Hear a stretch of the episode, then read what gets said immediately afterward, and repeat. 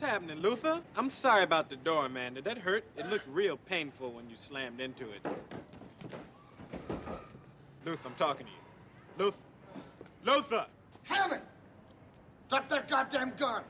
Hey, man, it's a dangerous game you're playing, man. Don't point that gun at me, all right? Don't point your goddamn gun at me, all right? Hand me that gun or you're dead.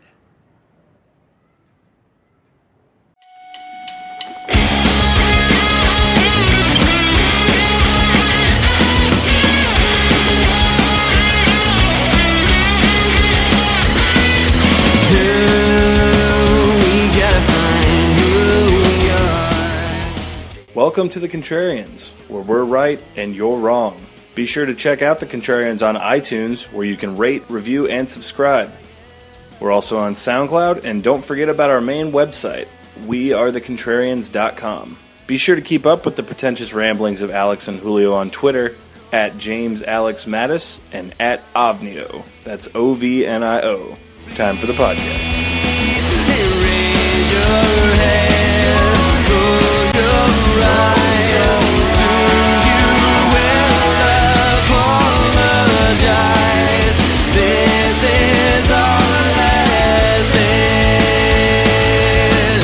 Hello and welcome back to the Contrarians, where we're right and you're wrong. My name is Alex.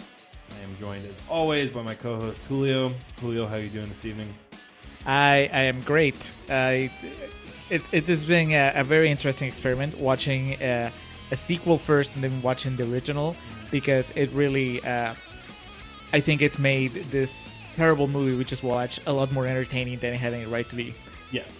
Um, kind of a you know an exercise in hubris, so to speak. It kind of felt like we were watching a prequel because the quality was so much lower than the original. Yes, We like a George Lucas prequel. exactly. Uh, we're back here this week to visit 48 Hours. Much like with another 48 Hours, we are joined by a special guest, a friend and uh, listener of the podcast, uh, Brandon Curtis. Curtis, how you doing this evening? I'm doing well. Tremendous, tremendous. The Walter Hill connoisseur. Yes, exactly. The resident Walter Hill expert, in fact. Yes. So we just are off the heels of uh, 48 hours. Uh, Julio, do you have some reviews to read us through? Uh, yeah, I have a I have a couple of quotes. Uh, starting with Dave Kehr from the Chicago Reader, who says, "All in all, a superior genre piece, if not the height of Hill's artistry." Followed by Brian McKay from eFilmCritic.com, who says, "Before Nolte was in rehab and Murphy was making movies like Pluto Nash." Who can say which fate is worse? The two got together for a pretty decent little buddy cop movie. Uh, Jeffrey M. Anderson from the San Francisco Examiner says a streetwise, savage, hilarious film with an incredible debut by Eddie Murphy. Finally, Brad Laidman from Film Threat says not many people ever get to be the coolest man on the planet, but for a while in the early 80s, it was Eddie Murphy. And then Brandon Curtis has a, a, a special review that he he was pretty impressed with. Set the table so we can unset it. This is a this is a perennial quotee on the show, uh, Walter Chaw, who gave 48 Hours four stars and has this to say about it in the opening paragraph: a genuinely tetchy, risky race comedy. Walter Hill's finest box office hour reveals itself to be his finest hour, period. There's a moment in 48 Hours where disheveled grizzly bear of a cop, Jack, Nick Nolte typecasts, apologized to the convict in his charge, Reggie, Eddie Murphy, for calling him the N word and a watermelon, to which a smiling Reggie responds that, you know, there's not always an explanation or an excuse for things sometimes.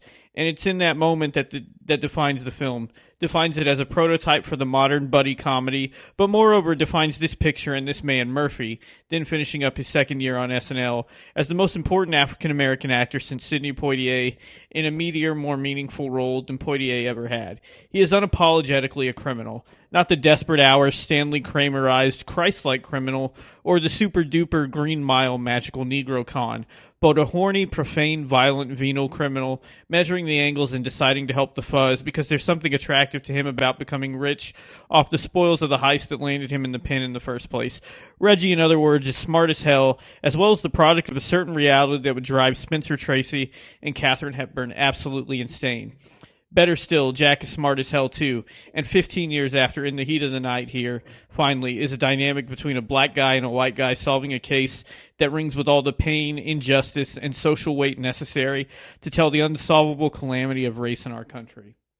Wow. Man, if Walter Chaw was this impressed by this one, I can only imagine how he like his brain probably exploded when he watched another 48 hours, which is a much better movie. He must have given like 100 stars to the sequel. Uh, It broke the rating meter. yes, I, I don't know. I, I'm I'm confused. Like I read all all this praise, and I'm like, are they maybe they watch another 48 hours and got confused, and that's where it's coming from? Because I I did not get this at all. I was very disappointed. Uh, well, let's just hop right into it. Uh, 48 Hours begins with uh, basically a, a uh, chain of convicts working on a railroad, the most notable of which is Albert Gaines, played by James Remar, which I did confirm is Richard from Sex and the City. Thank you. Um, and basically, a- Also, uh, Raiden from Mortal Kombat Annihilation. oh my god, So he went on to have a, a career after this. I mean, that's so he replaced the original Raiden, which uh, the Christopher Highlander. Lambert. Right? Yeah, that's man, so many connections. Uh, all mid- better movies than this one. Uh, as these convicts are working on this railroad, a Native American pulls up in a pickup truck, I believe, uh, some sort of vehicle, and immediately, you know, racist slurs are thrown at him. And this is, gentleman is Setting the tone for the rest of the movie. exactly uh, Billy Bear is the name of this character here, and he immediately gets into a scuffle with Ganz. Uh, they scuffle down into the dirt, into the water, and basically during the scuffle, he slips them a pistol, which allows them to wipe out both of the officers that are monitoring the convicts working on this railroad track. Um, setting the tone of what's to come. You know, these are obviously the bad guys. You know, as if we couldn't tell by the ominous tones and uh, Remar's beard. We're supposed to immediately, you know, have the table set and basically spoon fed. Hey, these are the bad guys, audience. It's also pretty weak sauce as far as like opening opening sequences go. I don't know about you guys, but I thought it was a pretty lame prison break. Uh, maybe we've been spoiled by the show Prison Break, who really really delved into like how you get out of prison. But this one was pretty lame. I don't know. What did you think? I it didn't have the nuance buildup of the sequel. Um, in terms of that, like there was there was no patience. It gets right down to everything, and that's kind of uh, the cal- the calamity of modern action filmmaking. Yeah, I guess you can see. Obviously, Walter Hill learned from his mistakes, and you know he really took his time in the opening of the sequel. Whereas this one, he was just like a teenager, just eager to get you know through the foreplay, just straight for the home run. Uh, yeah, I, I, I can totally see that. We cut to an alarm clock, an alarm clock on a watch, in fact, and we're reintroduced. I guess having the pleasure of starting with another 48 hours. This would have been our official introduction, per se, to Jack Cates, who's in bed with a shapely lady of the night, it appears. Somebody who didn't make it to the sequel. Yes. Um, Oh, that's because he that's because he kept pissing her off. you you I mean you know not you know spoiler alert, but we see the state that he leaves his relationship in. and not that this movie loves women to begin with, but at least she gets the dignity of turning him down in the end. She gets to tell him to fuck off. Yes.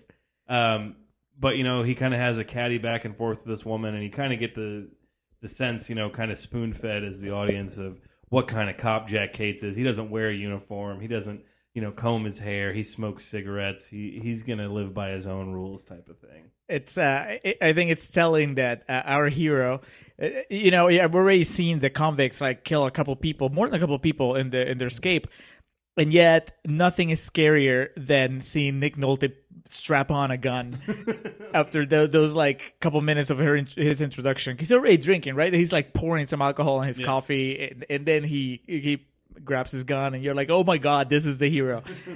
And and the movie doesn't seem they seem to be okay with that.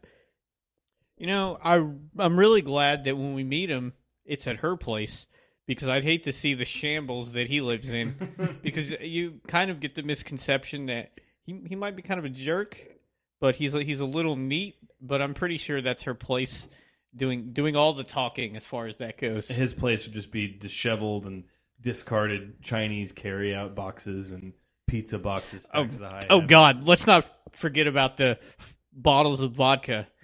That would that would probably kill a man. his his KKK hood hanging from his bedroom door. Uh, so we cut to our two bad guys, Billy Bear and Ganz, and there is a dead man on a park bench next to them. We later find out this is a gentleman by the name of Henry Wong. Uh, we don't quite know he's dead at first until we get a close up, but it's the scene of them ordering prostitutes over the phone, and saying, you know, we're going to be at this hotel this time. Have these prostitutes come over for G.P. Polson, and we'll take him at that time. Um, we then see we're introduced to Luther, um, one of our secondary characters. These guys are all going to be tied together in the end, but uh, Ganz pulls him into a car, puts a gun to his head, and he says he wants his money, type thing. He's like, you know, um, you have it, I want it. You know, it's obvious we're going to find out later exactly what's going on. It becomes tedi- tedious at this point. Yeah, and I can't imagine how much more tedious it, must be for somebody who's watching this for the first time. Because at least we knew exactly what was the deal with the money because we've seen the sequel, so we know that that money's still in play. Eighty years later, in another forty-eight hours. Uh, but but for somebody that's just watching the movie from the get-go, they're like, "What the hell's going on? You know what's what, what's happening?" It's not it's not entirely clear why we should care that much about this guy who uh, who's kind of being a jerk to his girlfriend, and then he gets pulled into this car, and there's this whole thing, and then and then the bad guys take the girlfriend hostage. Well, don't get me wrong. We're going to be asking why should we care about Luther for the rest of the film. Yes. But for this point in time, um, he's discarded, but they do take his girlfriend hostage. Um, they go back to their hotel, at which point Cates uh, is there on a hunch, but uh, two of the local detectives show up. Uh, one of which is Jay Pritchett's brother. Jonathan Banks from Breaking Bad fame, Okay. looking like uh, uh, Woods, Oh, dude, James he, Woods, looking like James Woods. He looks he looks baby faced, man. His hair is dark. He's he's got a Caesar style haircut going on, like a circa 1995 George Clooney. It- uh, not quite the badass that, that he, he grew to be in later years, but definitely uh, happy. When you told me, it's like, you know who that is? I really thought that was James Woods, like early young James Woods. He's he's Old pretty. James Woods. You know, you say that he's not quite the badass, but you're underselling the fact that he is the prototypically noble cop. Well, going- I mean, uh, I guess you know he is a badass, kind of in the sense that he's not the first cop to get killed in the in, you know in the in the sequence that oh, follows. dude, but and he, dude, he's walking around with a with a fatal bullet wound, like.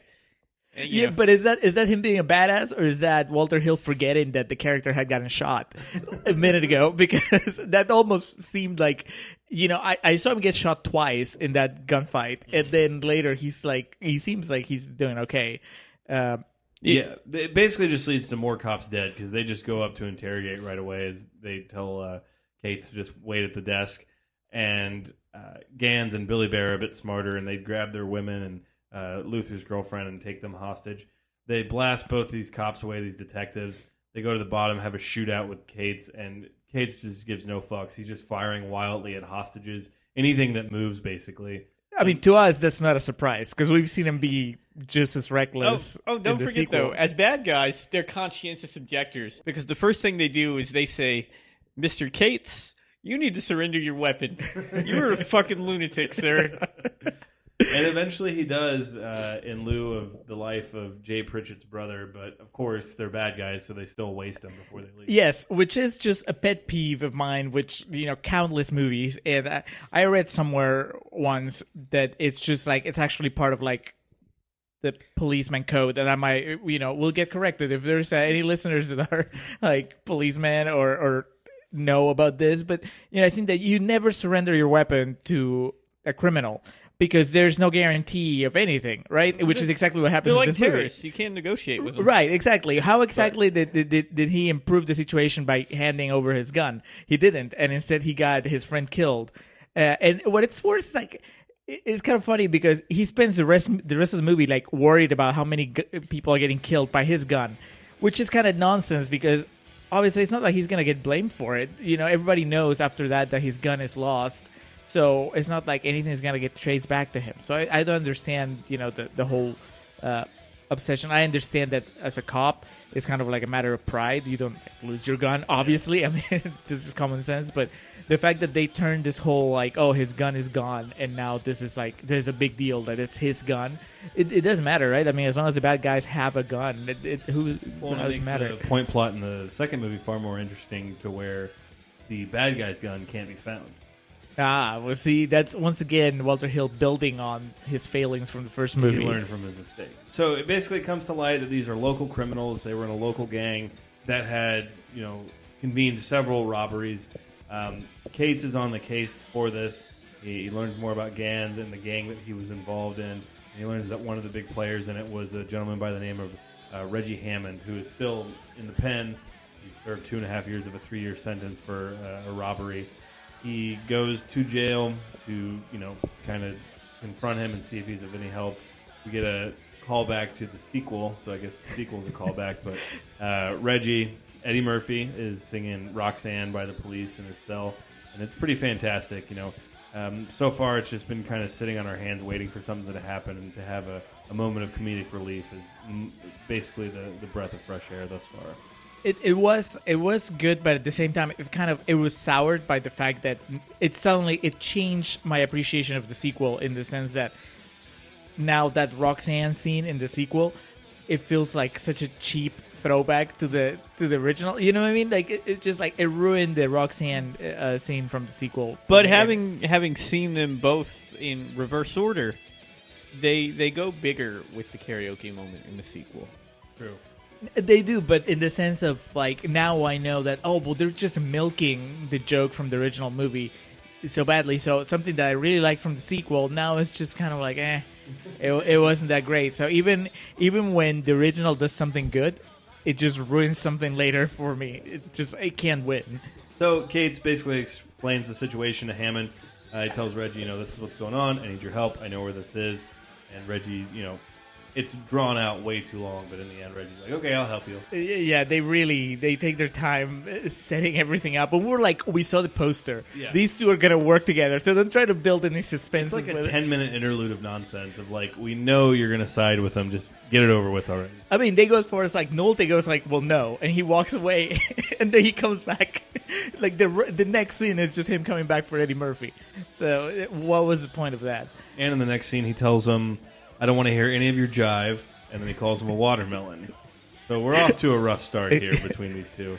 Here's what made it the worst, like the most uncomfortable uh, for me to watch. Is just that because we've seen the sequel, we know that he doesn't change. This is not the story of a racist asshole that finally becomes a better person.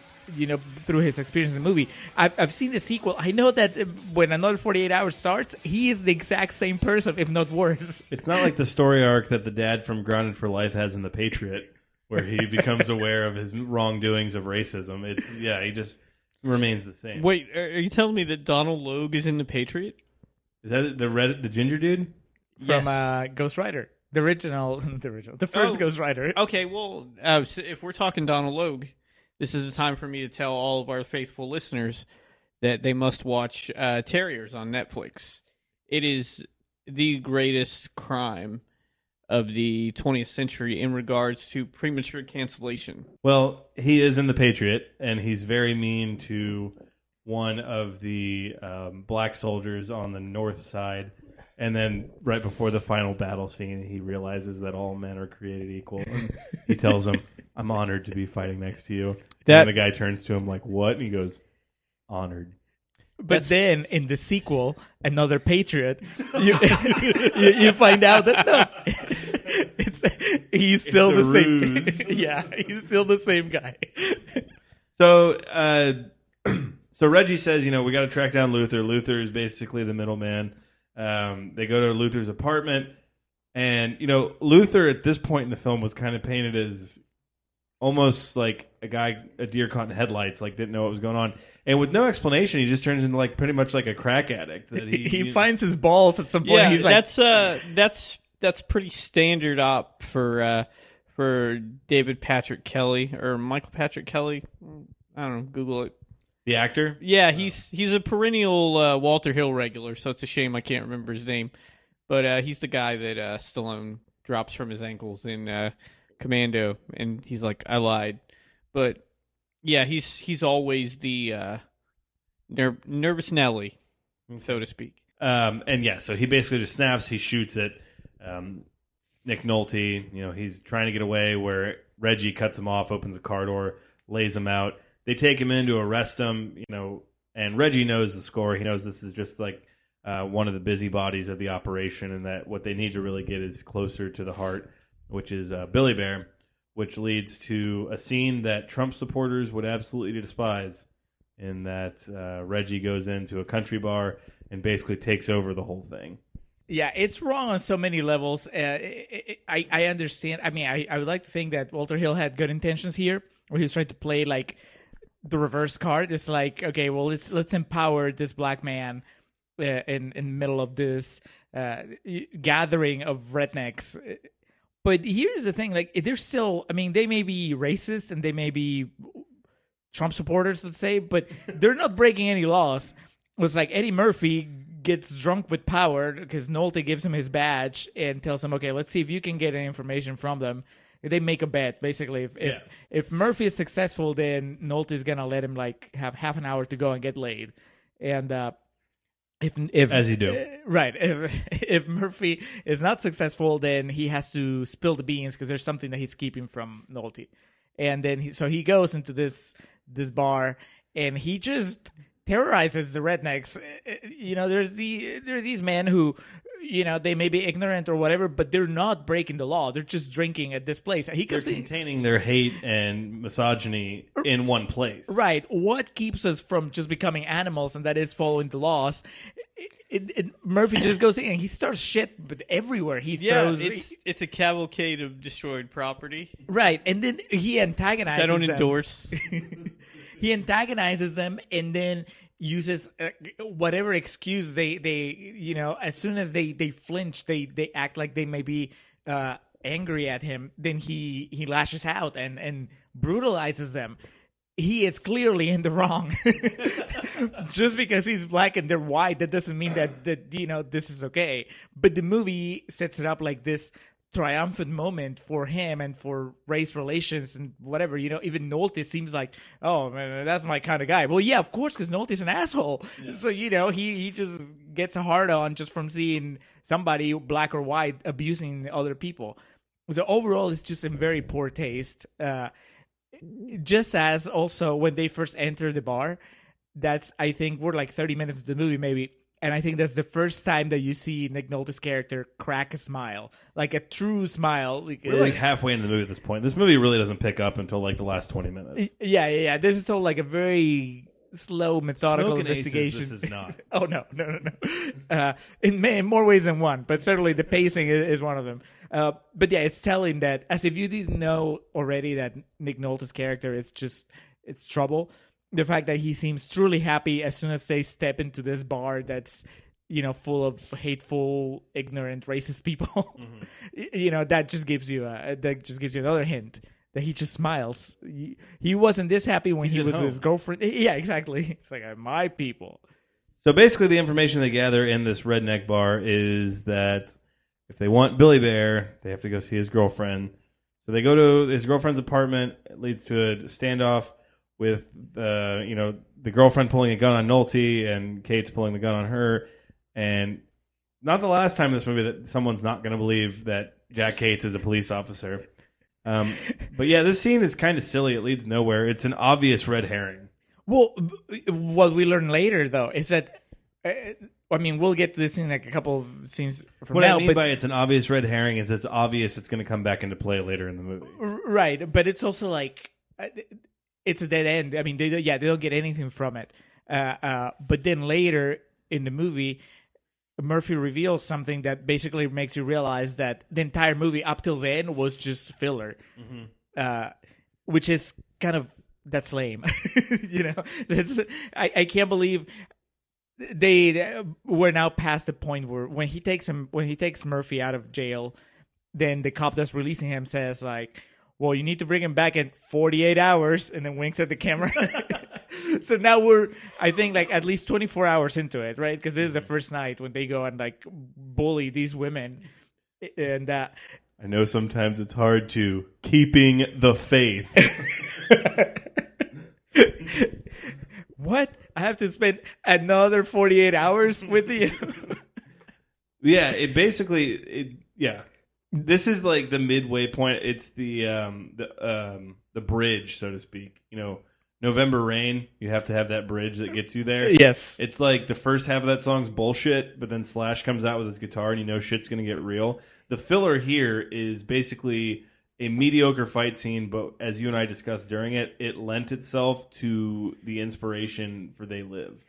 So I guess it did something right. It, But- it worked in the end. Yeah, but uh, uh, yeah, it's basically like I said. Yeah, we're halfway through the movie, so it's time for these two people to bond.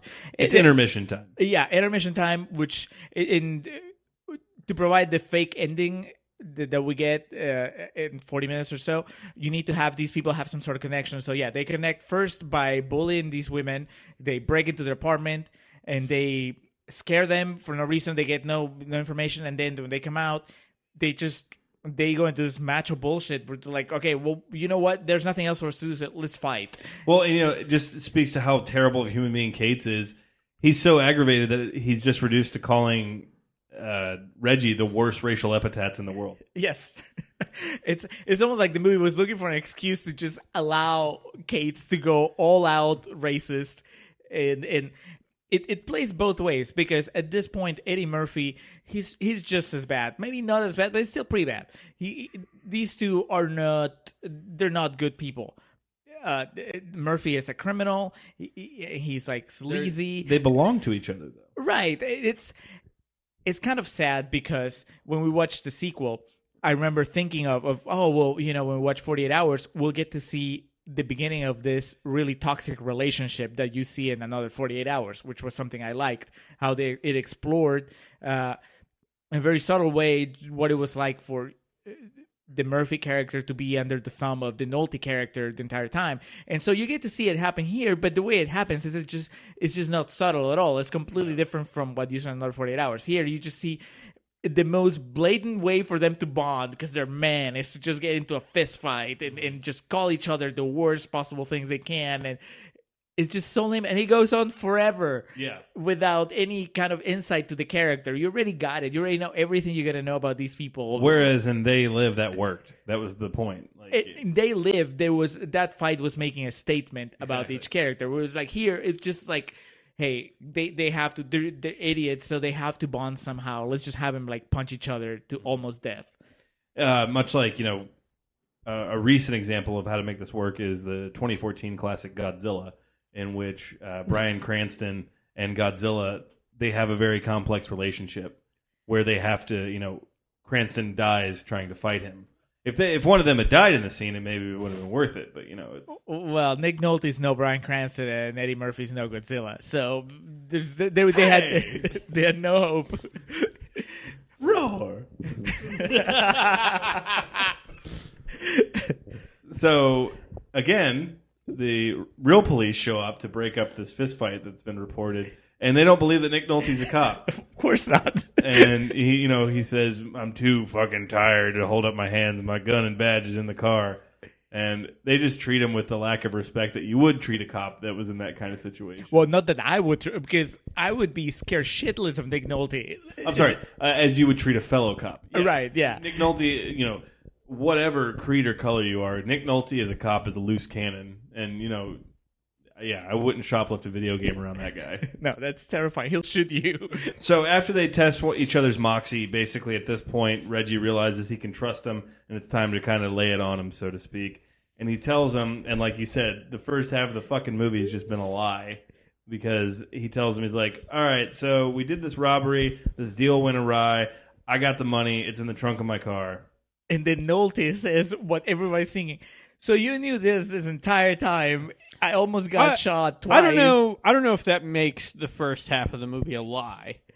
It's playing coy, which isn't necessarily playing fair, but it's not the same thing as a lie. Right, but it makes it a waste of time because you could have had a much shorter movie. it basically tells you that everything we did up to here really amounted to nothing. Yeah. and and, and it's not even. I mean, there were shootouts. There was like people were in danger. So uh, how much? You know, if I was Eddie Murphy.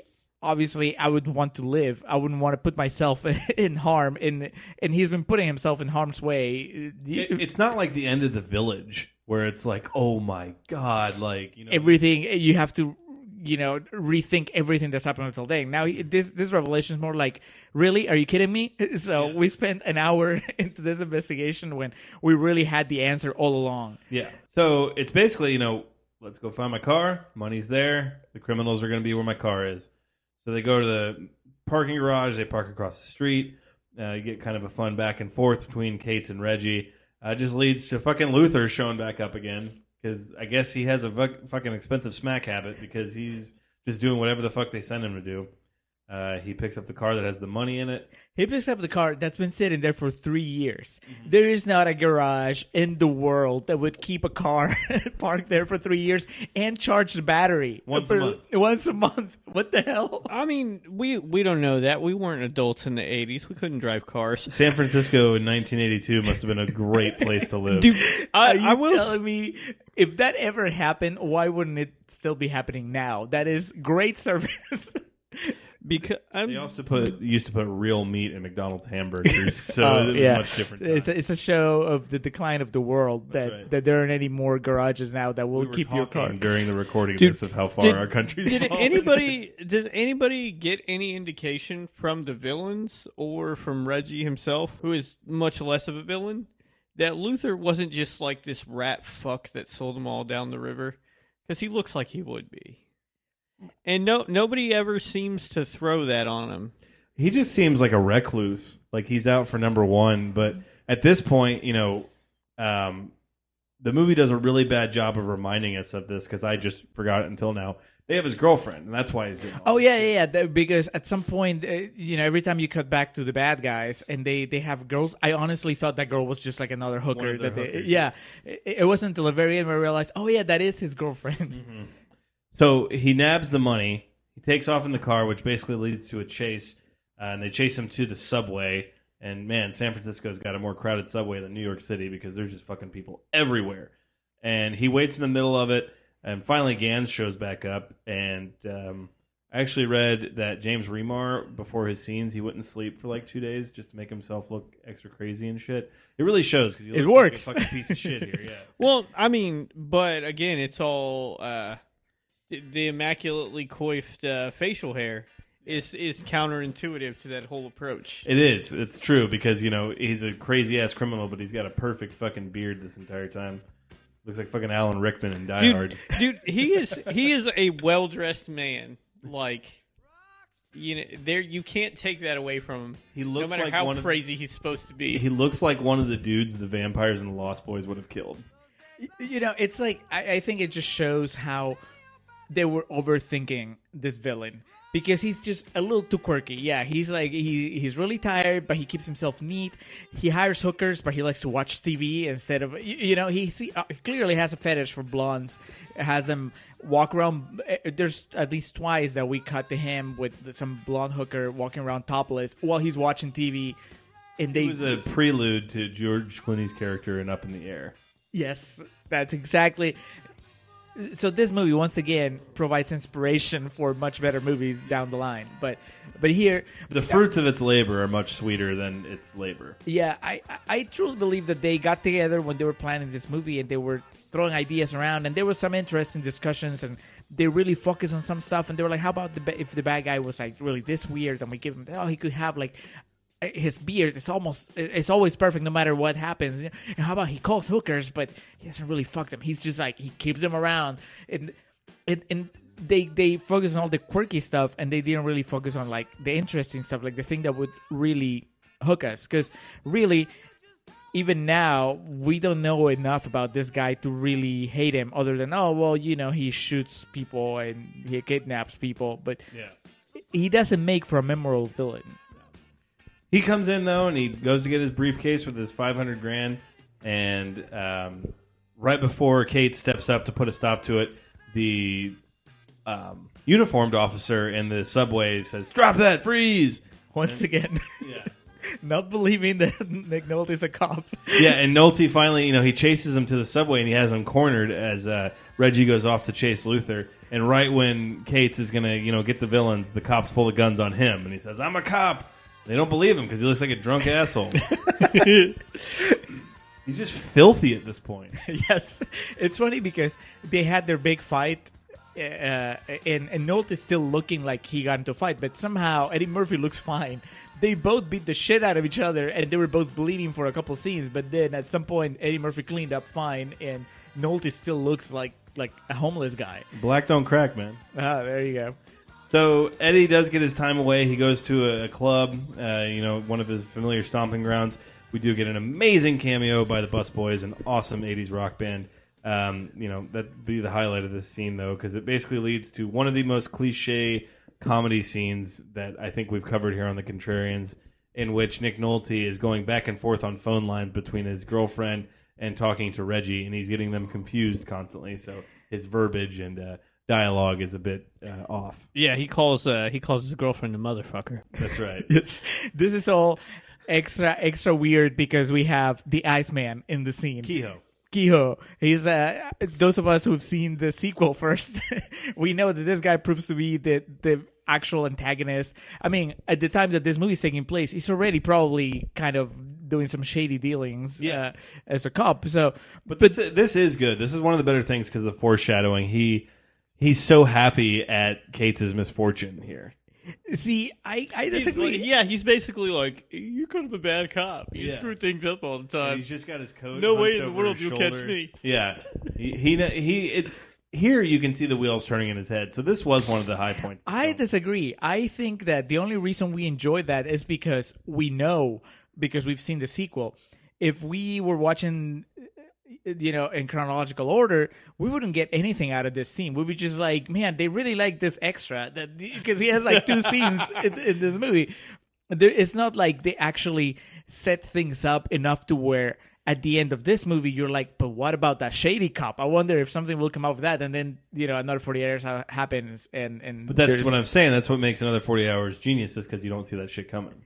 Right, another 48 hours to genius. But this one, no, they just had like this random cop there doing something. He's not even like, uh, there, there's two major cops besides uh, Nick Nolte.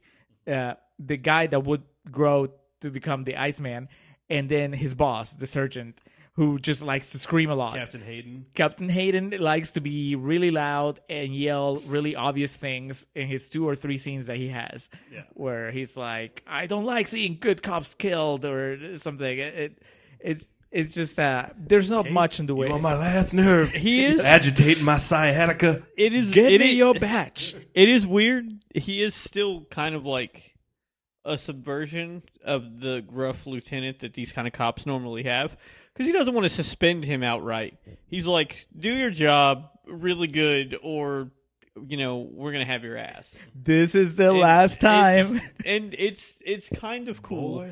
It's kind of cool. It's be, you know, it's better. It's better than being like gun badge now. Like, I you know so. Well, well, this movie's not even that bad. I mean, they, they, they had to at least do the, the next thing, which is like, all right, we'll take away that, but he can still be, you But- know, really angry. But all then the again, their lieutenant is a direct sort of precursor to the lieutenant of Danny Glover and Mel Gibson in uh, in Lethal Weapon. And also to Abed on Community. The, these dudes think that he is like, you know, their their lieutenant thinks they are straight fuck ups, but uh, but for whatever reason, he doesn't suspend them. In fact, he like promotes them way beyond their means in uh, the fourth one. So Reggie's getting down to this club. Cates goes down there to meet him. Um, Busboys continue to play good stuff. Reggie meets a girl. He's going to take her, you know, to this hotel across the street because that was part of their deal. You know, tell me what's going on. You can get your rocks off. Um, he goes to take this girl to the hotel. Luther comes out of the hotel, and you know Reggie's like, "Oh shit, we got to find our man." So they make a move. Uh, Oh, but before this, when when Nolte gets there for the first time, or you know, when he first gets there, they uh, uh that's where they bond. That's where they have that scene. Oh, it's either there. They, there's two scenes where they really have like a bonding moment that doesn't involve like punching each other. Uh, you know, because he gets there and he realizes that uh, Murphy didn't have to call him. He could have just taken off. Uh, and then he says, "Thanks for calling me." And then they have a little heart to heart. And uh, if you've watched the sequel, then that's what your heart breaks. you're like this connection that they're establishing here of kind of mutual mutual respect. Yeah. It doesn't last. and uh, but that see to me this was the highlight of the movie. Uh, That's the one moment where it felt like they were like there was true honesty. And at the, and it was kind of like a, a a bittersweet moment for me because I know that it's it doesn't really whatever conviction they managed to infuse into this scene didn't last Yeah. for the sequel. Uh, but they have that moment where where Nolte just says, "You're not so bad for a black guy." Luther's in the hotel, takes off. They make a move on him. He hops on a bus that's being dri- driven by Billy Bear, um, and you know he inches closer to Ganz as Ganz has his girlfriend, and he's like, "Here's the money. Is she okay?" And Ganz, of course, fucking shoots him. He just kills him in cold blood. Which he should have known better by now. Exactly. They they're He hasn't associates. slept in days. but they know each other from way back. So why would you trust them? Why wouldn't you? Why didn't he come armed? There's, there's. I mean, he deserved to to get killed. There's no other way around it. and then the bus driven by Billy Bear. Um, you know, eventually, uh, catches up to him, but they're run off the road. They crash into a, a local uh, car dealership. It looks like, and it leads itself to uh, Captain Hayden in his Oscar clip. Uh, Frank McRae, who plays Captain Hayden, just goes off on Cates and Reggie. And um, I'm really hoping I can find a good audio clip of it to include in this podcast because it's uh, it's it's pretty intense. It's one of the more curse filled, racial epithet laden diatribes that we've seen here on the Contrarians. Yeah, and it's almost like, well, it's okay because this is a black guy doing it, so, so it's okay. And he But- actually draws attention to it at one point. He's like, "That's right, It." yeah, it, it's. It, I guess this is, you know, way before Quentin Tarantino was like, "Oh, that's okay," because I'm having Samuel L. Jackson say it, but but it it's still kind of off-putting uh, and and very. Uh, it's still offensive, and I'm Yeah. not even, you know, I'm Hispanic. I shouldn't, but it still made me really uncomfortable to just see this guy who is also in a position of power because you cannot forget that these guys are cops and just their attitude they're just like they're just like big bullies that also happen to be really racist and just kind of like eh, eh, drunk with power so it's I, I fear for Eddie Murphy's life automatically, and I don't think I'm supposed to. Because by this point, you're supposed to believe that there's some connection between him and and uh, Nick Nolte's character, but no, it still just feels really icky. The entire thing. So after this, we get um, Hammond and Cates having basically a moment of reflection when they realize what we realized earlier in the movie is that maybe Billy's girlfriend's place wasn't a red herring. so they go back there to see, you know, maybe they went back. They stake it out, and indeed, you know, the the crooks are definitely there. Um, Billy Bear kind of goes out like a badass because Reggie pulls a gun on him. He pulls a knife out and just marches forward and gets shot to shit. he laughs first. He pulls the gun, the, his knife, and he starts laughing. Uh, he kind of sees through, or he thinks he's seeing through uh, uh, Eddie Murphy's bravado because he's like his hand is shaking as he's pointing the gun at him. But then, uh, yeah, he shoots anyway. He shoots a couple times. He tells him, he's like, "Don't do it, Billy," and he does, and he yeah he gets shot. It's, it's really sad that you know there's these two minorities shooting each other while Whitey is still like having a good time in the other room. Ganz escapes. Um, he escapes into the streets. Both Reggie and Cates go after him, and uh, he's able to take down Reggie. He basically captures him, and he puts him, you know, at gunpoint. Um, and Cates, Nick Nolte, as we saw earlier in the movie, does not give a fuck. So he just walks up and opens fire on him. And Eddie's like, "Are you fucking crazy?" which once again it just it's a moment that maybe if we hadn't watched uh Die Hard 4 or even if we haven't watched another 48 hours would have been a little more surprising. But really honestly I had to like double check and ask you. It's like isn't this how the last movie ended? Because it's it's almost the same thing. I mean there's variations. He doesn't actually shoot Eddie Murphy in this one but it's like, come on, Walter Hill, you need to come up with new endings at this point. How does Last Man Standing end with Bruce Willis like shooting somebody that's being held, held hostage? I mean, that's uh, it. It was a bummer that that's the climax of the movie, and it was something that felt like I've seen like ten times already. I, I know it's a movie from the '80s, and probably there's movies that are aping it down the line, but it, it in the end, it's just it's so easily replicable that you know it, it just didn't work for me. But then Ganz gets up because he's not dead yet, and he just runs at Cates. I don't know what his game plan was, but you guessed that he gets gunned down in the middle of the alley, and you know that's kind of that. That wraps it up. Um, At this point, Reggie's just kind of wondering what his fate leaves. Well, it's worth pointing out that that Nolte never shoots somebody just once. He like unloads through the entire movie. He must have shot like it's like it's 48 hours and like 148 bullets that are being shot, and 248 racial slurs. That's no lie. So Reggie, you know, kind of wonders what's going to become of his situation. Uh, Cates tells him the money's his. He takes the briefcase and he puts it in the trunk of his car and he says it'll be waiting for you in six months when you get out. Um, No, it gonna- won't. Yeah, but we're gonna need another forty-eight hours.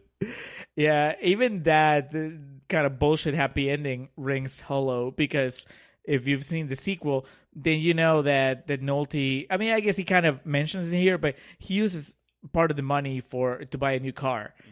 In, in another forty hours, he tells Reggie that he took a loan from from the money to to buy a new Cadillac or whatever it is he's driving, and uh, so even that, it, it's almost like again, I, I just begrudge this movie at times because it ruins some of the things I liked about the sequel. Yeah, Uh, it's just again a no-win situation.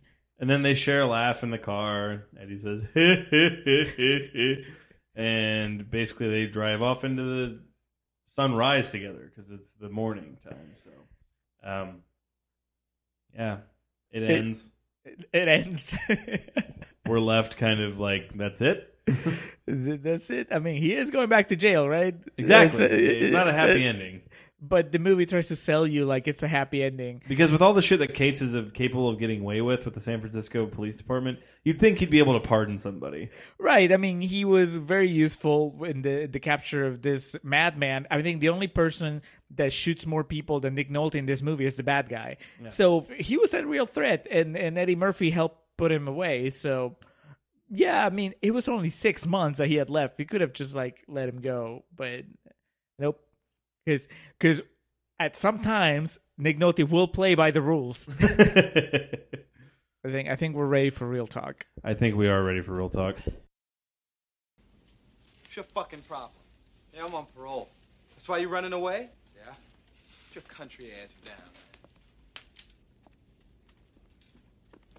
All right, listen up. I don't like white people. I hate rednecks. You people are rednecks. That means I'm enjoying this shit. Oh, you loaded here. Where the fuck did you get this? Tax refund. Bullshit. Too fucking stupid to have a job. You don't like that? You don't like that shit?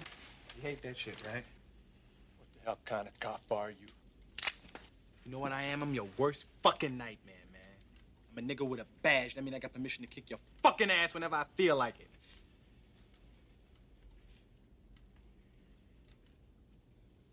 All right, listen up, man. One of them's underage, another one attacked a police officer, and I still ain't found what I'm looking for yet.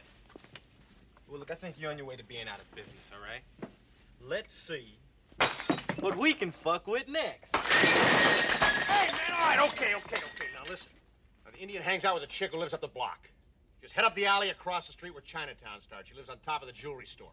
I didn't ask you shit about his girl, man. Look, give me a break, will you? You're gonna have to settle for her place because it's all I know. I'm telling you, I'm giving you all I know.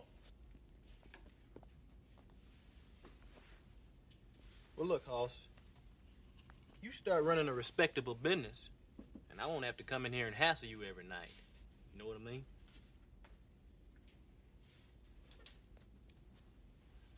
And I want the rest of you cowboys to know something. There's a new sheriff in town. Okay, real talk. So, 48 Hours was released on December 8th, 1982. It was a Christmas movie ish. Uh, directed by Walter Hill, obviously. Budget of $12 million, box office of 78.9 million. It was originally written in the 70s for Clint Eastwood and Richard Pryor. Holy cow! And That's I awesome. Am will f- I will forever be angered that we didn't get that film. Yes. At the same time, I mean, it's like at least Nick Nolte has this. Oh yeah, absolutely. It's uh I just want Clint Eastwood. Hey, you watermelon. But you know, it's um yeah, it was written in the 70s for them and then basically And then Richard Pryor would be all like, "Motherfucker, Suck my dick. Decades later, Eastwood would get his racist rocks off uh, with Gran Torino. But yeah, from what I found, they tried it with that, didn't work, and then just kind of was auctioned off, and eventually picked up for this. Um, Paramount at the time thought it was way too violent. They said they, like they were really worried about it being released and everything. They were okay with the racism. but it was the just violence. the violence was too much. No, I mean, I think uh, it, you know you need a few years to realize that uh, that it's pretty par for the course. Like, uh, you know, in a few years you get uh, Re- Year of the Dragon with Mickey Rourke and John Lone, and that's uh, that's pretty standard issue uh, racism. You know, uh, gruff, unlikable white cop does good by people. Um, Still pretty startling to think that this was like okay, like less than forty years ago. But uh, so we'll get into what we really think about it. But not everyone was a fan. This is a widely regarded classic, but not everyone was a fan. Uh, no, I, I I got three quotes for you, uh, starting with Brian Costello from Common Sense Media, saying, "Violence, profanity, racial epithets in the dated '80s movie." Uh, so, I mean, clearly you can see what upset him about it. uh, Richard Schickel from Time Magazine says, Neither jokes nor fast, flashy action can completely distract audiences from the failure to establish an authentic rather than a purely conventional connection between Nolte and Murphy. Uh, which I mean, I get, I don't agree. I actually I bought the relationship, Oh, but uh, and finally, in an almost uh, sweet quote, Alex Sandell from Juicy Cerebellum says, "This film never worked for me." That's all. Well, does I stand- did not buy that a white man and a black man could be friends.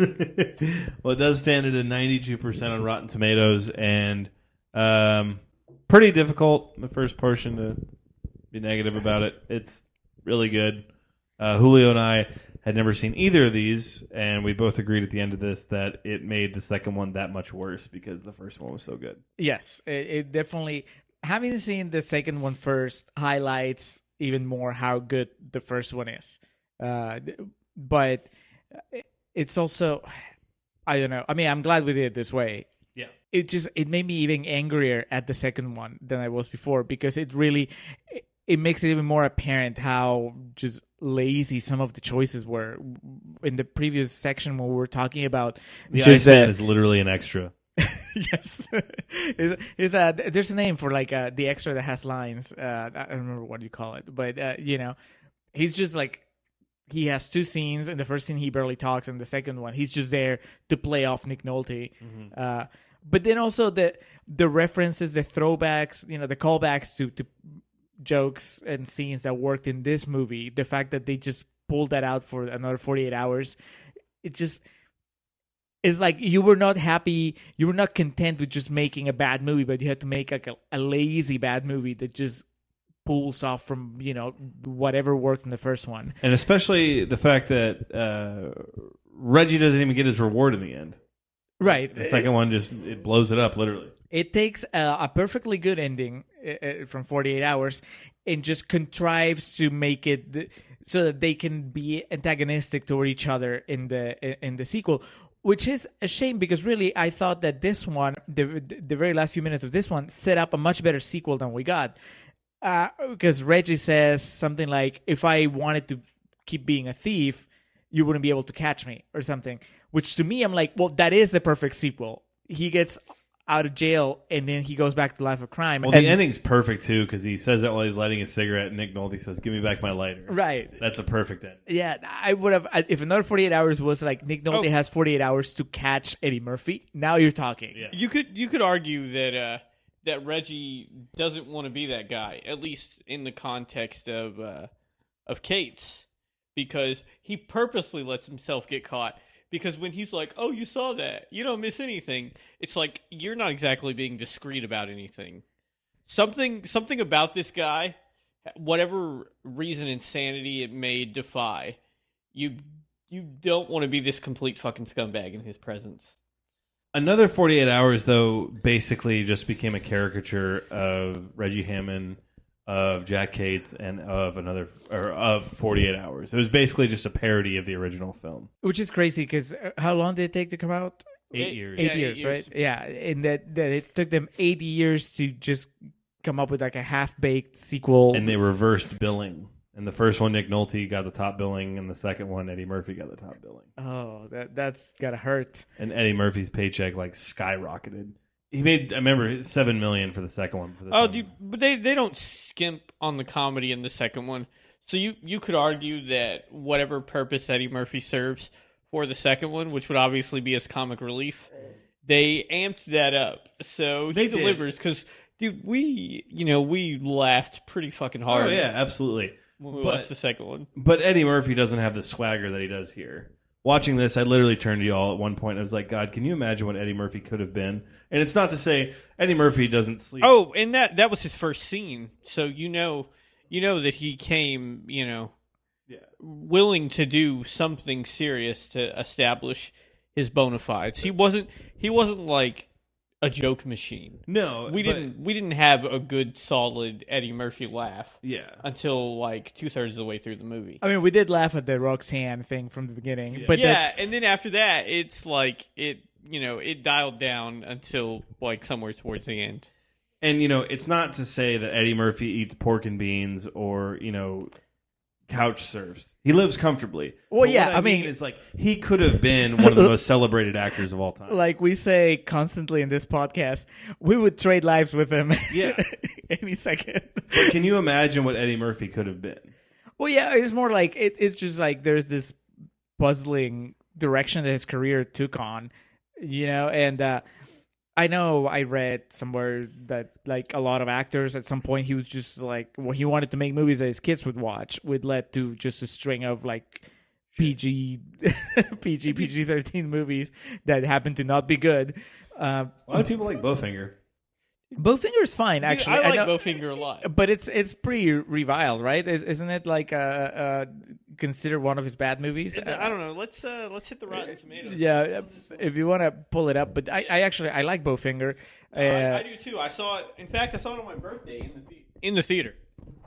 I I didn't. I I think I rented it way after the fact, uh, and I was surprised by how much I liked it, considering how much it kind of like with like Death to Smoochy, which everybody hates Death to Smoochy, and I watched it. I was like, oh, this is actually pretty funny. But I say all that just basically in context of he's so good at this. Eddie Murphy, that is. But yeah, it's it's it's a hell of a of a.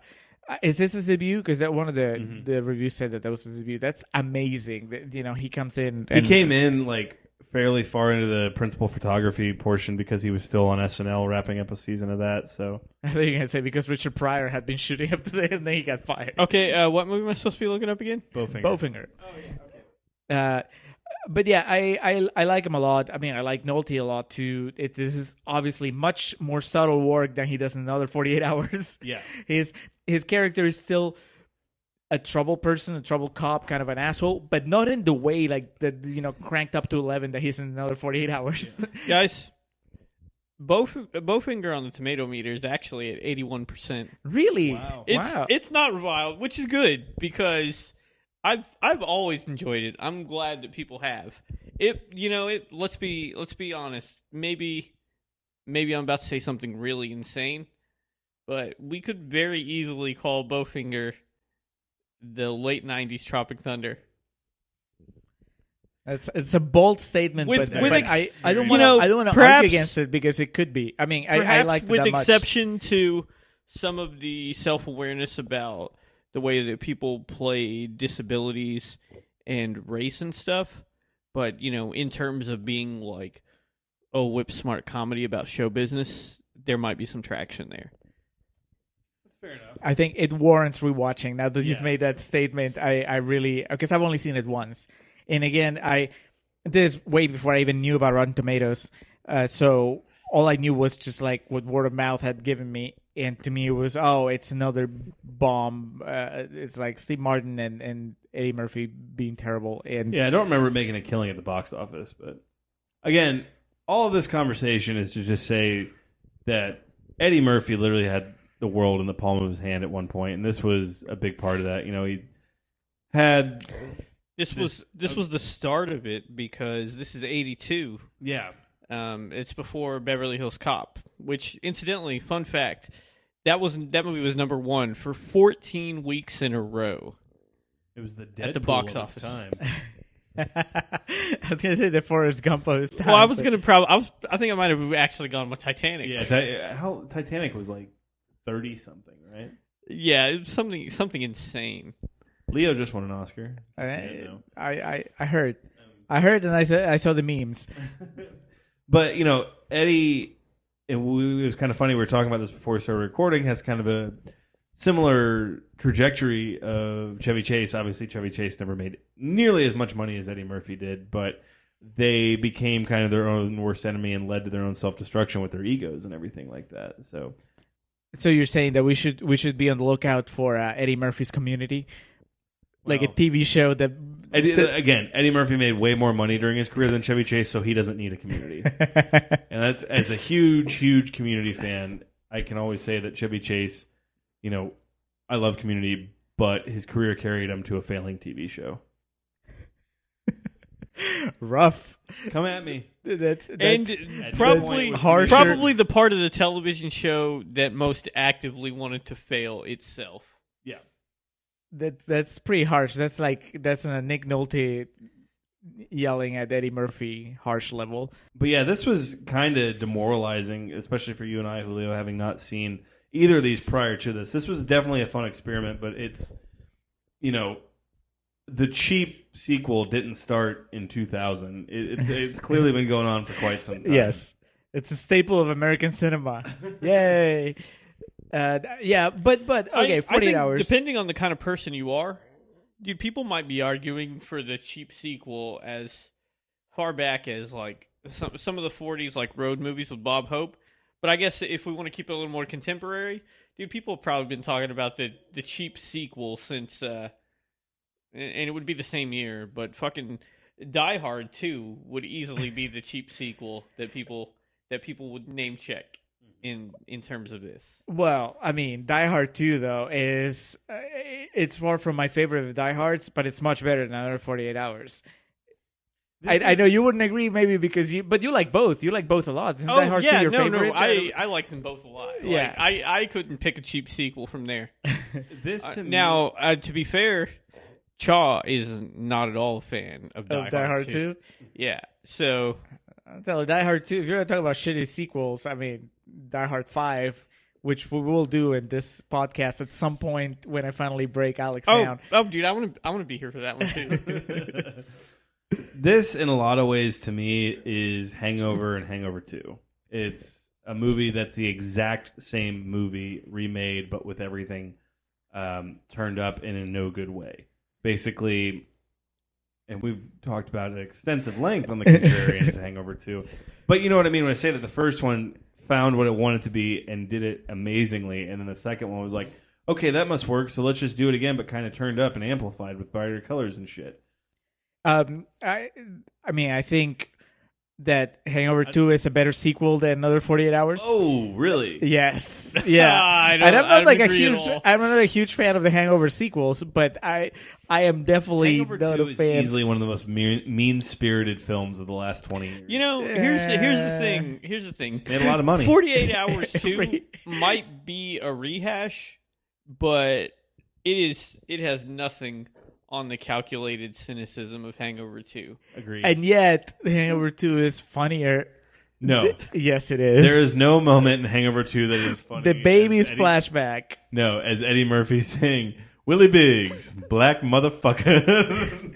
There's no moment as good as that. Uh, no, I, I, I disagree. But But you can see what I'm trying to say. I see what you're trying to say, and, and, and I think that it's just that, and I even agree to a point with Hangover 2 that it's just the soul is missing, and uh, and part of it is just like the betrayal, and it's it's a lot more obvious in the 48 Hours franchise. Let's call it the betrayal of of what happened in the first one. There is some clear bonding. There's an actual character arc on the Nick Nolte uh, role you know he does learn he's like he starts a complete asshole that completely eh, disregards uh, eddie murphy as a human being so to speak. And then by the end, he's thanking him and apologizing, and all that is gone in the sequel for no reason. Oh, I'm not. It's not entirely 100% gone.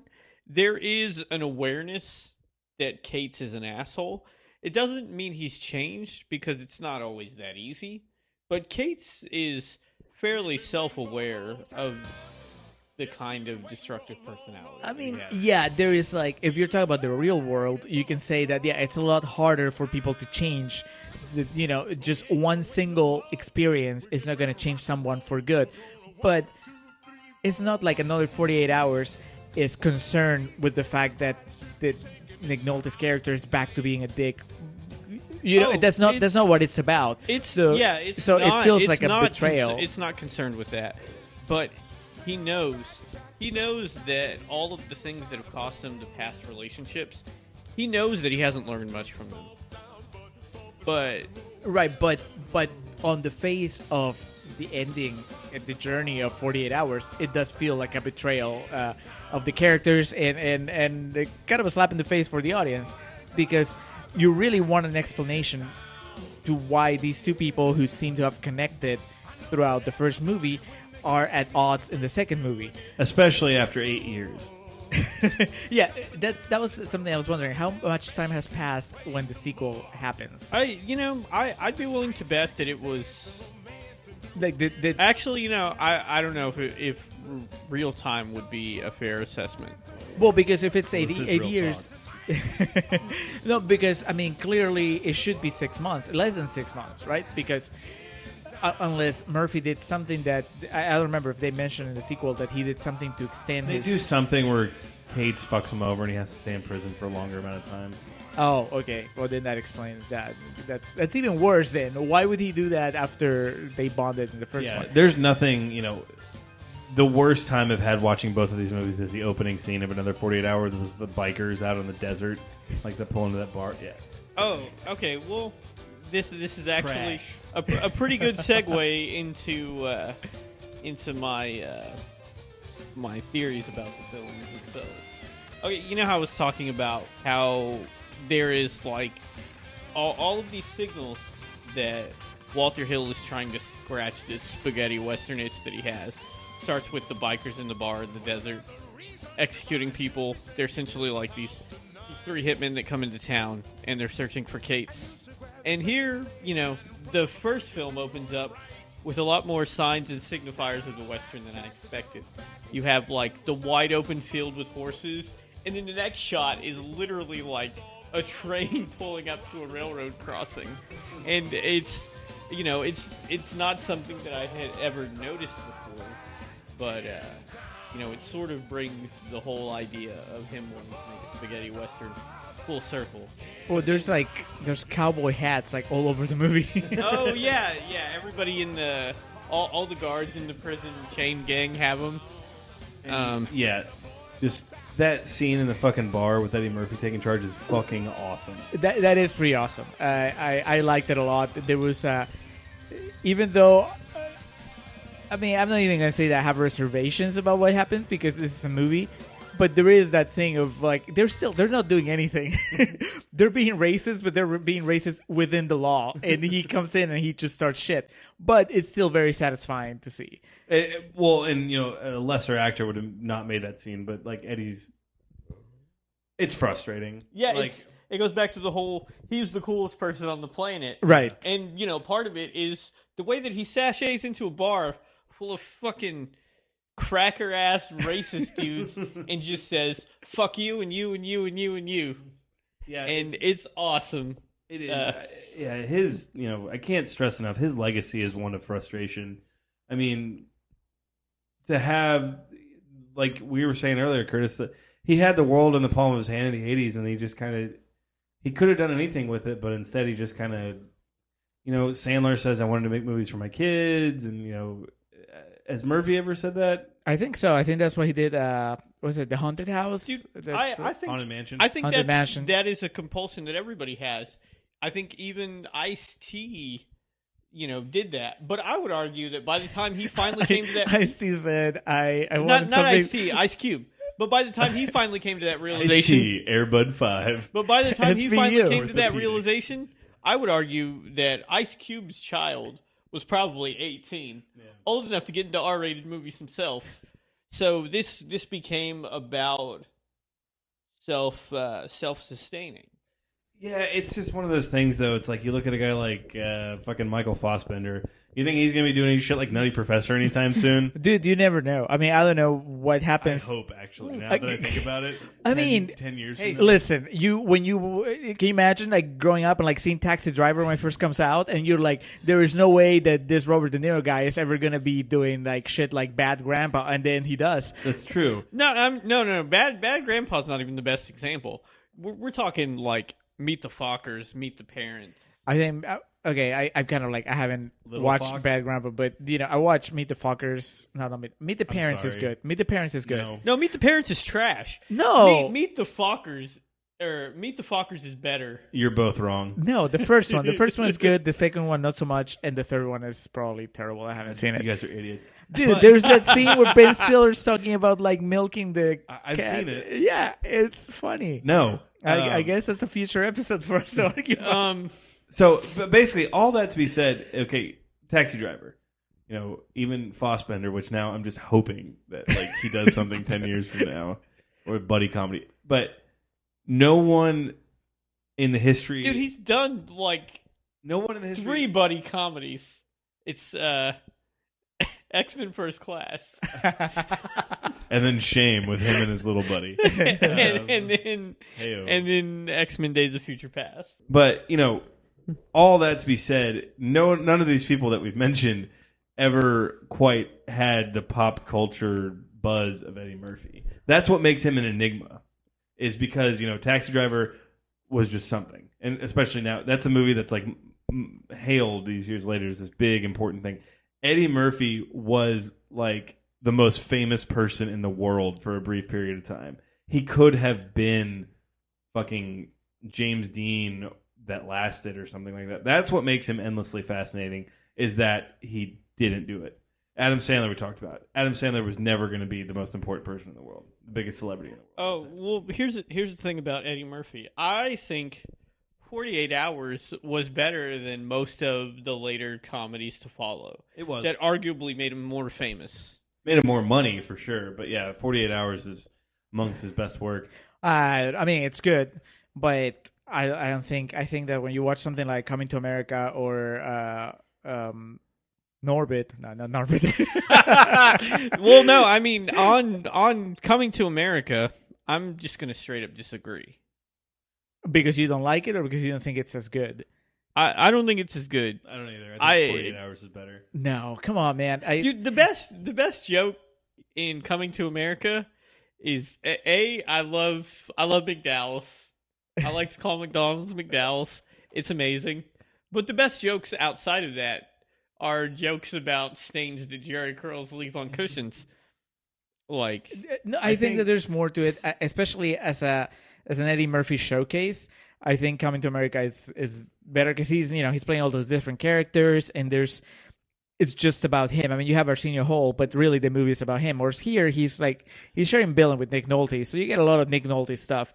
And it's also, I think, Coming to America is a little bit more timeless. I, I've seen it a few times. It's been a while, but I've seen it at least three or four. And uh, this one is good, but it's also when you come down to it, it is just kind of like a cop movie from the 80s. At the time, that was it was a really good one, but now when you watch it, you're just like you have to think of the context to really appreciate how great it is. But you don't have to think of the context of how great he is. And again, Right. And to go back, uh, James Dean was a poor comparison because he really wasn't that famous when he was around. So let's say he could have been Charlie Chaplin. Come on. Okay, now who in their time was recognized as the most famous person in the world type thing? I mean, you could. Uh, I mean, could let's have been go there. Gaga. No, I mean No, you could- you could say Murphy Chaplin. is definitely like you can name check him as one of the most famous people of his time. I'm just trying to think, Like that- that's I'm not think of an wrong. apt comparison of what he could have been if he wanted to be. And don't get me wrong, I got love for Nutty Professor, man. The first one, that movie's funny as shit. I've I've seen Nutty Professor. I don't know, five times at least in theaters. that was my life. I saw it twice in theaters when I was a little kid. It was it was hilarious. But you know, it's just one of those things that will go down in American pop culture and I guess global because of his celebrity. That just interesting, interesting that he just kind of uh, his ego clearly got the best of him because he still years later could have chosen things to do, and he did with uh, fucking Dreamgirls. Dreamgirls. Yeah. Yeah. And they, I remember, I can't remember who the fuck did it, but the one person from the Academy the year he was nominated for the Oscars, like, yeah, well, he's not going to win it because he did fucking Norbit the same year, and it's like, I wonder how much truth there is to that though, because it sounds almost like that is that makes too much sense. You know what I mean? That- that's- there's no way that they plan it that well to, you know, do they really? Do people would really resent him that much not to vote for him when it's? uh I just think he didn't give a shit. He didn't campaign. I mean, that's that's more Unlike likely. Melissa Leo, who fucking invested her entire life savings in campaigning to win an Oscar. Uh, Tom Hooper. Dude. Um, so 92% on Rotten Tomatoes, 48 hours. Can't really argue with it. You know, I kind of would like to delve more into the argument you made about context, but I still think it works fine. It, I mean, it works fine if I'm watching it. You know, Obviously, it- some of the verbiage that's used is kind of shocking by today's standards, but it's Okay, well, let's uh if I may, you know, I don't want I don't want to derail the conversation. But let's talk about uh race as the great equalizer in this movie because race is the default thing that people fall back on when they want to admit that they when they're trying to act as if they don't need people because James Remar is like squaw this, squaw that. But clearly Billy Bear is his best fucking friend and someone that he trusts unequivocally. And uh yeah, I just I think it I think it's a wall that people put up. And I think I, I think it merits a little bit of a conversation.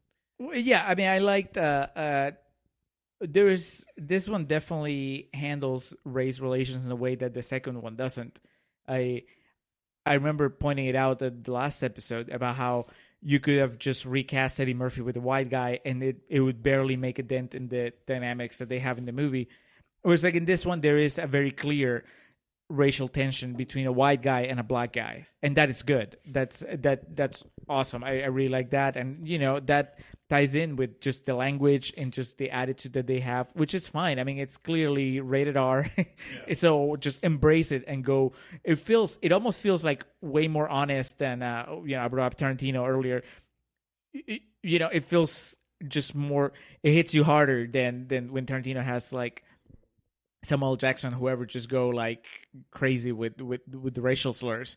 Here, it's like, oh well, it feels like these people are actually racist instead of like movie racist. it's not a trope. Right, right. Uh, so, so no, that's good. No, when I'm talking about like that, it feels like an '80s cop movie. It's just like the other stuff, you know, just like the action sequence. They're well shot, but they're not like like an action sequence that you see now, you know, and that that is a big part of the movie. And sadly, that's the thing that Wait. kind of gets so left um, behind. I, I guess this is this is as good a time as any to say that you don't you don't find that opening set piece in the hotel when Nick Nolte goes with Jonathan Banks and the other cop. You don't you don't think that's a really well staged and executed set piece? it's it's an okay set piece that I think would be executed much more vibrantly now. You know, but that doesn't mean I'm not faulting the filmmakers. I'm faulting Walter Hill for shooting it the way he shot it back then. It's it it works fine, but but now, you know, I'm I'm watching it. I'm like, okay, this works, but it's not doing anything new for me. In the 80s, I'm sure it was like, wow, that was really fucking awesome. You know, there was like a even though my my my complaint remains that any cop that gives up his gun in that situation has no business being a cop because I don't understand what his game plan was, you know. Yeah, but I uh, mean, I liked this the part of the scene of the sequence where uh, where James Remar comes comes out the other room uh, to start shooting at the beginning of that set piece. I'll give you the the one action scene that made me go, huh, was when they're chasing the the bus because that felt like I wasn't sure how it worked. You know, it, it, today I would be like, oh, they just green screened the shit out of that scene. But here I'm like, were they actually maybe chasing the the the, the bus? Because it, it looks it looks cool. It looks like it's happening, and Yeah. it's it looks like it's dangerous. So that that was good. But you know, there's a lot of just like regular cop movie tropes that don't quite work for me the way that maybe work for somebody who's really into cop movies or for somebody you know back in the day. All the stuff where they just like kind of talking shit to the receptionist and just kind of like bullying her into letting them in. That that was just like that doesn't. Come in, sweetheart. Yeah, that's like uh, Oh, yeah, no. Okay, the thing I was gonna say was I also liked how you know you get you get sort of and you know this is us jumping into the future just a little bit, but you get sort of this definitive tie to the next great cop movie of the '80s, which is Beverly Hills Cop, where Eddie Murphy and his friend, uh, this guy named Michael Tandino, who's a small time uh, hood, who comes to Eddie Murphy to tell him something, and he gets executed right there in front of uh, in front of Eddie Murphy, and the villain's gun misfires or something, and Eddie Murphy himself does not get executed, and so it's just you know it's just one of those things that provides like a commonality and a link between the two um, because the hero somehow inexplicably survives and it's just uh, you know it it opens up with the kind of set piece that that drives the movie forward and gives it us an urgency that it might not otherwise have and you know I know it's not accidental because they're both they're both written but it is it is kind of interesting to see that they have those two elements in common about themselves. And Walter Hill was very bitter about similarities between the two Beverly Hills Cop. really. Yeah, you Yeah. should elaborate on that more. Well, he was very bitter about the similarities between the two. He, He, thought that he Axel told Foley- you that on, on your last Skype session. Nah, just when I was doing some research on the movie, he thought the Axel Foley character in Beverly Hills Cop was almost a direct ripoff of uh, of uh, Reggie from this one. But um, kind of wrapping up here, ninety two percent. I can rock with that. I can roll with that. Yeah, it seems right. Again, in my case, I have to put it in context and I have to think of it and like, oh yeah, but this is in the 80s. I mean, if it came out this, you know, today, This Christmas, this Christmas, it'd be like that was good but not great. Back in the 80s, it'd be like, oh yeah, this is great. Yeah. So, but, but that's I, I was talking to uh, uh, Brandon in the and during the break, and I was like, what would you rate it? You know, and I'm like, I would give uh, 48 hours like 3.5 out of five, and I would give uh, another 48 hours like 1.5, and that might be too generous actually. Mm-hmm. no, uh, yeah, another forty eight hours. after watching this one, it makes me being angry. absolute trash. Yeah, I mean, he disagrees. Obviously, he. How much? Oh. Uh, what was your your ranking? Uh, for for the second one, it's it's a strong two and a half or a weak three, Out of then- four. and then this one, this one is straight up four. Uh, what I was thinking while we were watching this movie was that I would love it if Walter Hill would make one last film in the franchise called The Last 48 Hours. And it's like either Nolte or Murphy are diagnosed with some terminal illness and they have like two days left. but that, they go that one, actually one sounds last like case. the Kevin Costner movie where they forgot that he was sick the last three days. I haven't seen that. Yeah, they're supposed to give him like an was the antidote, one but I with- think they forget that he's sick. what was the one with Alan Arkin and Christopher Walken? Oh, uh, the good guys, the the Yeah, no, no, no. no. I, I think that's what it's called. I didn't. I didn't see the whole, the entirety of that one. But yes, the last forty eight hours is a, is a masterpiece waiting to be it, made. it's either that or it's set in a post-apocalyptic world where like we're just like two days away from a comet like hitting the earth or something and it's like Nolte and Murphy come together to like say their And goodbyes. it ends like Grease, where they're driving the Cadillac up into the asteroid. yes, exactly. All right, that was our trek down the Walter Hill path with 48 hours, another 48 hours. Curtis, thank you for joining us for this trek. oh, you're welcome. I hope. I hope I justified it in the end. Um, Regular plugs here. We have the band that provides our music, The Festive Years. Their album "Don't Let Me Use You" available on Bandcamp, iTunes, anywhere you can find music. Yes, you can just also just contact Chris directly, ask him to sing to you on the phone. There you go. I had a, I had like a tiny plug. Our friends from Draft Zero, which we've plugged before, Yeah. they had. Dude, you're gonna love this story. And you too, Brandon, if you don't know it already. Oh Uh, yeah, what's what's old Chaz up to these days? Uh, he's uh, he's out pissing Quentin Tarantino off. Oh they- God, what did he do? They they had an episode where they like talked about Tarantino and like his scripts and how uh they he sometimes writes uh, what you call unfilmables in his scripts, you know, which is stuff that is like okay when you read it it makes sense, but there's there's no way that you can put that on camera, Yeah. right? And uh, it was like part of a bigger point they were making. This- well, this uh, to be fair, Tarantino does interject a lot of prose and straight up book writing that almost no one else can get away with. So I understand 100% where they're coming from. Right, and, and but that's pretty much what Tarantino said when he listened to their podcast, and then issued like a retort on like a radio interview or something. That's incredible. Yeah, I guess somebody told him it's like somebody told him, "Hey, these guys like were not talking shit about, but but you know, kind of like they had some issues with your writing." And then he went and he listened to the episode, and then he didn't contact them, but he was just he mentioned them in an interview, and then somebody listened to that and, and told them, "It's like, hey." Quentin Tarantino listens to your podcast. That's that's called subtweeting life. yeah, it was it's crazy. And you know, so then Tarantino goes and says kind of like what you said, which is like, listen, I do that and some that's just how I write and you know, it, So Quentin Tarantino listens to something that we've been plugged on. Yes, yeah, yeah. But but that I was thinking about it and I was like I had like several things running through my head. One was like that is awesome. Two is like, you know, great for Chaz. Three is like there's no we're ever doing a Tarantino movie now because if we do a Quentin Tarantino episode and Tarantino does not listen to it, I'm gonna feel just like inferior. so I'd rather not have to deal with that. Uh, but that's that's just crazy. I I, I love it. I I love that that kind of shit can happen.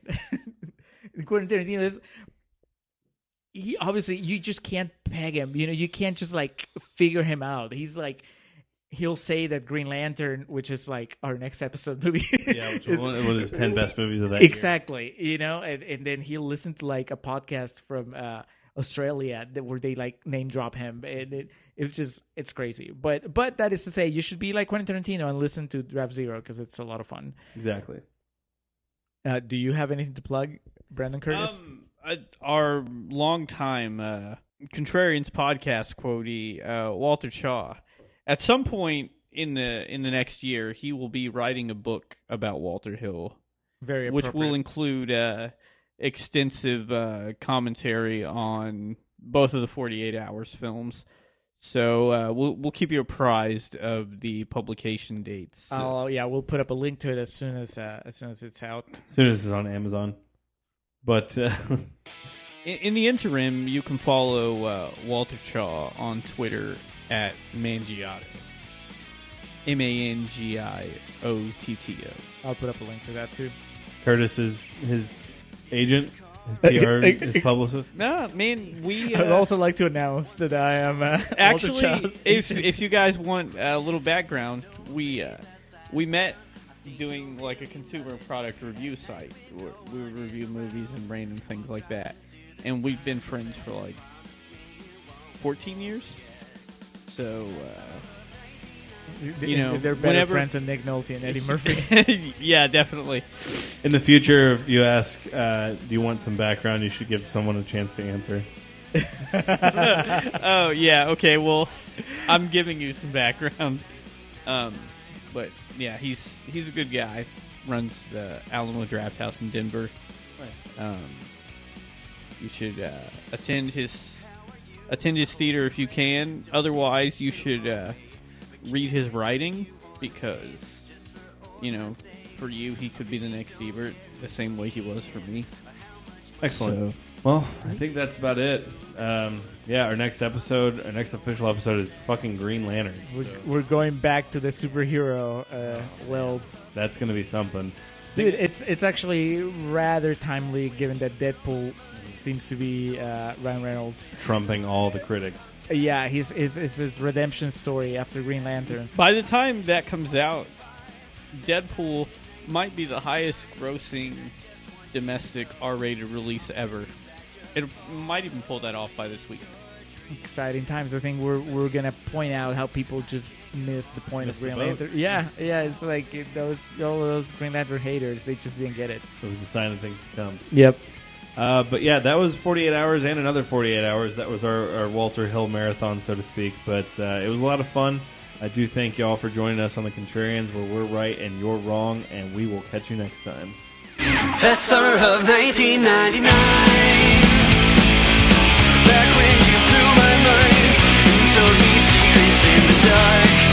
Just fine.